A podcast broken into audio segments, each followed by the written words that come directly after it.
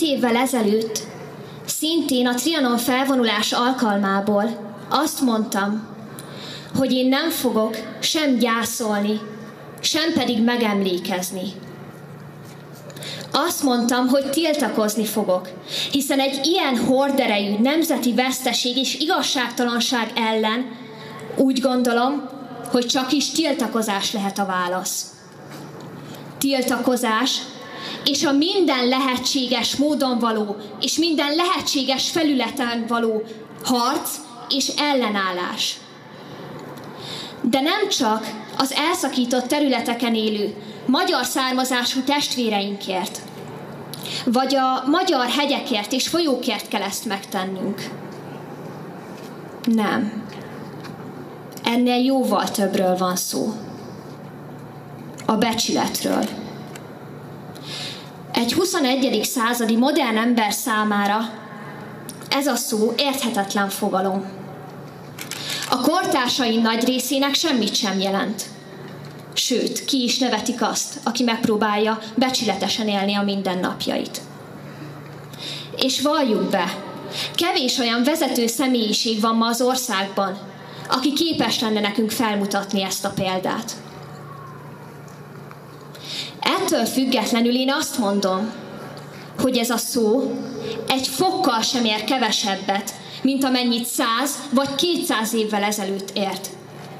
Nem csak azért kell tiltakoznom a százegy évvel ezelőtt született döntés ellen, hogy egy felvidéki bajtársamnak a szemébe tudjak nézni, hanem azért is, hogy a lelkiismeretem tiszta maradjon.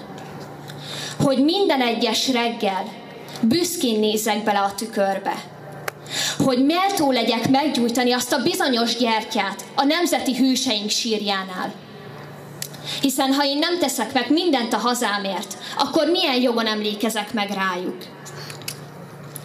És végső soron azért, hogy halálom pillanatában azt tudjam mondani, hogy én minden lehetséges dolgot megtettem, ami tőlem telt.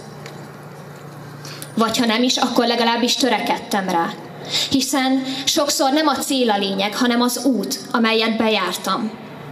És a kisebb eredmények, amelyeket közben elértem.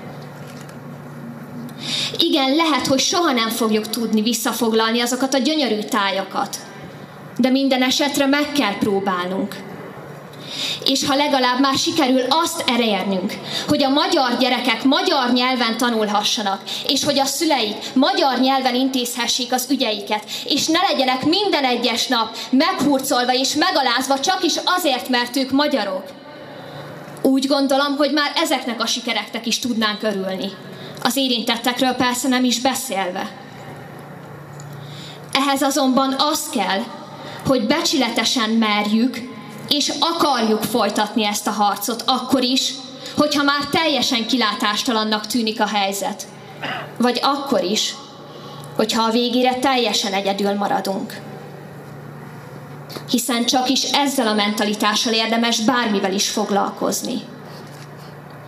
Ha törekszünk arra, hogy minden egyes csatánkat becsületből vívjuk meg, és az élet minden egyes területén igazságérzetünk és becsületünk szerint cselekedjünk, akkor csak is nyerhetünk.